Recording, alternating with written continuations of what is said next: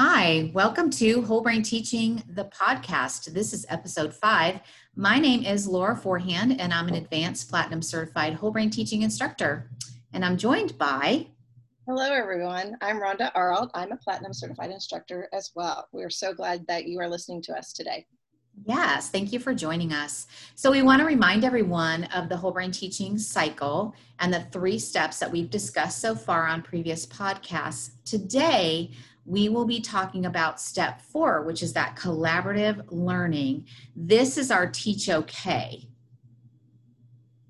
Now, collaborative learning is where students are going to be teaching their partner that bullet point you just taught them during direct instruction. And we talked about direct instruction on our last podcast, so check that out if you haven't. Students are going to teach their partner until that bullet point until you call them back with that attention getter, that class yes. Yeah, and then when students are teaching each other, it's going to be really important that they use their gestures. So one student is teaching the bullet point. So one student is talking and teaching that bullet point. However, both students are gesturing. So you have 100% engagement. And when hands are engaged in learning, then there's less nonsense that takes place in your classroom and we don't want to have that nonsense in the classroom. Absolutely. Moving. The collaborative learning part of the whole brain teaching cycle is our chance as teachers to assess the student's comprehension. And I love this part of it. Our job is to assess how well students understand the information in that bullet point or chunk that we just taught them. If they understood it well, then you can move on to that next bullet point in your lesson. But if you notice that they don't understand what they're supposed to teach, you can call them back and reteach that last bullet point. Or like we talked with before, we can might have to break it down into a smaller chunk, but it's mm-hmm. a great way to kind of check that comprehension. Yeah, absolutely. I'm glad you brought that point back up. So during this assessment time, you can also use what's called praise, prompt, and leave. And if you look on the website, you're going to see that um, under the, the whole brain teaching cycle. So this is just a quick comment that's made to students as they're teaching with their partner. So for, for example, um, a praise could be something like, nice big gesture, Susie.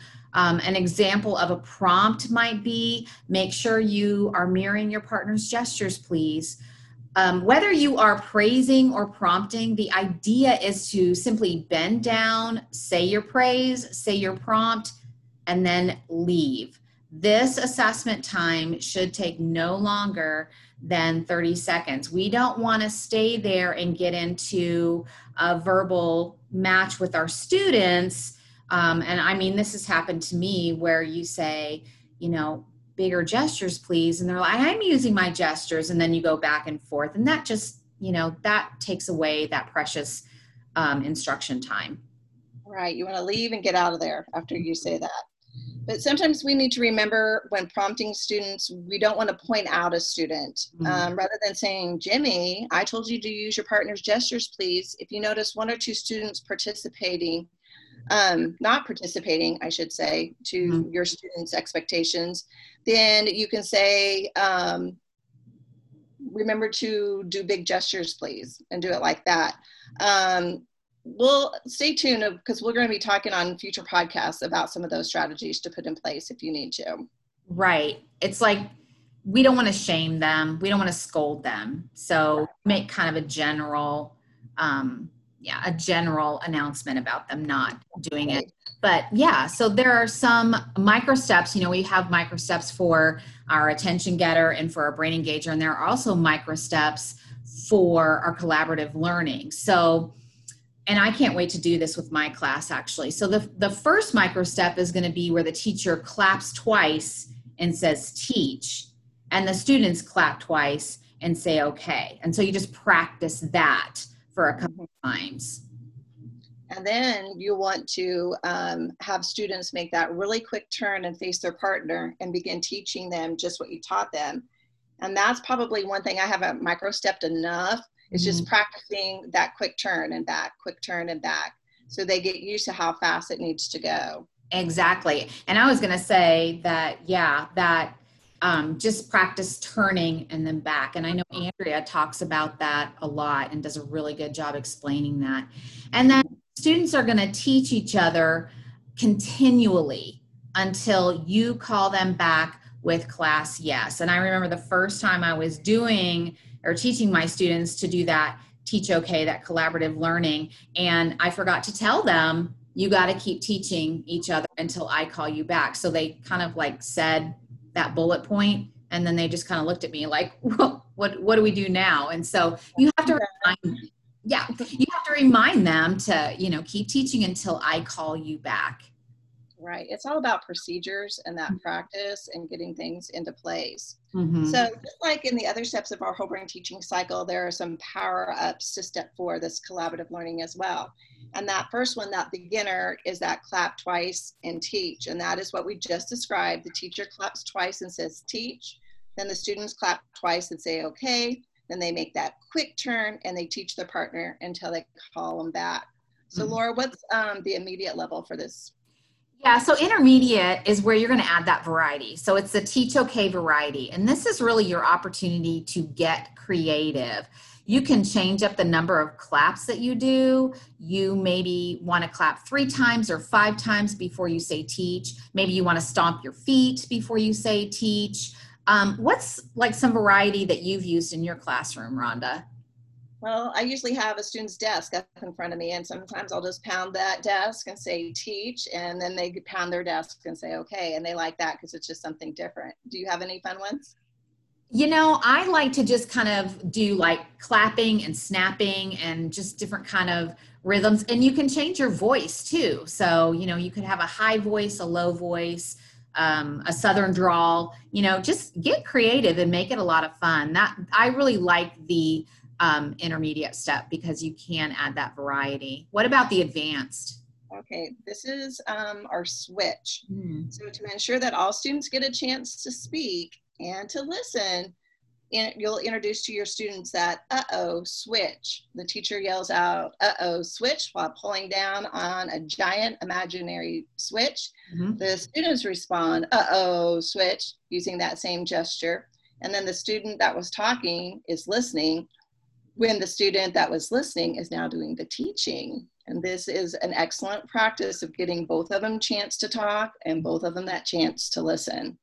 Yeah, and both of those things are so important. I mean, mm-hmm. be a good listener is an important skill to have. So, yeah. right. And you know, you always have those ones that want to do all the talking too, and just will monopolize it the whole time if you don't. So. Absolutely. Yeah, so then we come to the legendary, and this is where your brainies come in. So at the legendary level, we are now asking students to bring in those brainies and that critical thinking. So as a teacher, we would clap twice and we say brainies. Students would respond with two claps and say, okay. But this time, while they are teaching each other, students are using critical thinking gestures such as compare and contrast, for example, um, other complex thinking and detail adder. We also want students to use brainies that are the foundation for writing. So things such as capital letter, punctuation, comma, um, paragraph indent, topic sentence, adjectives, and so forth. Um, in addition to the brainies, you can use deep critical thinking words such as solve, predict, compare, contrast, connect, infer, cause and effect, and so forth. So, how that would look is if you are reading, say, two different versions of a fairy tale, if you want your students to compare those two versions, you would clap twice and say compare. Students would clap twice and say okay. They would turn and then start comparing those two versions. So it's just, it kind of bumps up that critical thinking during that collaborative learning. Right. And like we've stressed before, you got to start out slow. Oh. If you're new to this, you might not get to this legendary level yet, or especially at the beginning of the year. It's hmm. okay to take it slow. So just get down the, that beginner part down before you move on. I just, I, I know we say that every single time, but I think some teachers might get frustrated that they think they need to be at this higher level. and you know it's it's okay not to be there yet you know I'm really yeah and i'm really glad that you do bring that up um almost every podcast because i i do think that it's such a good thing to remember that you want to start out slow and don't move to that next level until you feel confident at the level previous so yeah i'm so appreciative that you bring that up so then we have one more level, which is the semi divine level. So can you talk a little bit about that? Sure, that's our golden quad. Golden Quad is one of our most powerful instructive games. The teacher poses a question, students are given given time to prepare, and then the teacher randomly selects students to answer one sentence at a time. Mm-hmm. A four sentence answer must be completed in 90 seconds or longer if the teacher you know chooses to do so mm-hmm. kids race around the clock eager to earn the golden quad victory dance and this kind of has a special place in our heart laura because this is we each have a video of our golden quad um, that helped us with our golden certification so do you want to talk a little bit about your golden quad video all I can say is we had such a blast doing it. I mean, my kids got so excited when I would say, it's time for the golden quad, it's time to play golden quad. And I mean, and and the thing is too is that it, they start encouraging each other, you know. Mm-hmm. So, you know, you're trying to get it in that 90 seconds and and um, they have to come up and they never know who's going to be called to come up with that uh, sentence but um, we we just had so much fun doing it and uh, what about you well i remember i mean we were playing and we'd get so close because I had the timer displayed on our whiteboard so they would see how close that we are, that we were on the game. And mm-hmm. we would try and try and try. And I mean, I remember that class vividly on how hard we worked on that Golden Quad game and got the video ready for coach. And they really enjoyed it. And I like going back and watching that video because I had some sweethearts. Um, yeah. Todd Roberts' um, daughter was in my class that year. And so it's there was a, a bunch of good, great student leaders in that class, and it's fun to look at that. And we had our game was um, showing glorious kindness to a new student that came in, and that was what, what we were working on. And they just they rocked it. I was so proud of them. Yeah, that that really is a fun game to play. But like you said, you know that might be something that you start bringing in like towards the end of the year, that semi-divine level. So, and if you want to check out those videos, they are on um, Chris Biffle's YouTube channel. So mm-hmm. they're listed there. Just look for Laura's name or my name, and you can see those videos and check those out. We had a lot of yeah. fun doing them. Yeah, it was a lot of fun. So if we think about the collaborative learning piece, how has that improved your classroom dynamics? I think it's definitely improved the dynamics. It, it, really, I like the part where I'm checking their comprehension and seeing mm-hmm. what they know um, before I go on with that next teaching point. And I just feel like that's a vital point to it. And it helps me as a teacher know whether to go on mm-hmm. or if mm-hmm. I need to go back and review. How about in mm-hmm. your classroom? Yeah, I really like the collaborative learning because it gives me a chance um, to be more of a facilitator while the students are teaching each other. And I know that we have talked, I think it was in the last um, podcast that we did, we talked about that sometimes, you know, they hear me teaching and you know, after a while, they get a little tired of Mrs. Forehand's voice, and so they may turn me off. But when their partner is teaching with them, you know, they they perk up, they get excited, they're doing those big gestures, they're encouraging each other to do those big gestures. So, yeah, I really like to see how it it really kind of builds that class community. It really does. So when we have um, visitors that come in and, and watch Brain Teaching, you know, they're amazed at that part of this Teach OK and the engagement that, you know, they are teaching each other and stuff like that. So it's really, it's really a cool experience. Absolutely. It really is. So, we want to just remind you as we kind of close up today that everything that we have talked about, the entire whole brain teaching cycle, can be found on um, wholebrainteaching.com. So, please be sure to check it out and review all the steps of that whole brain teaching cycle. Right. Also, remember to follow us on Facebook and Instagram. And I know some of us even have some Twitter accounts that you can follow us on. You can get clarification and answers to your question from both staff and executive board members.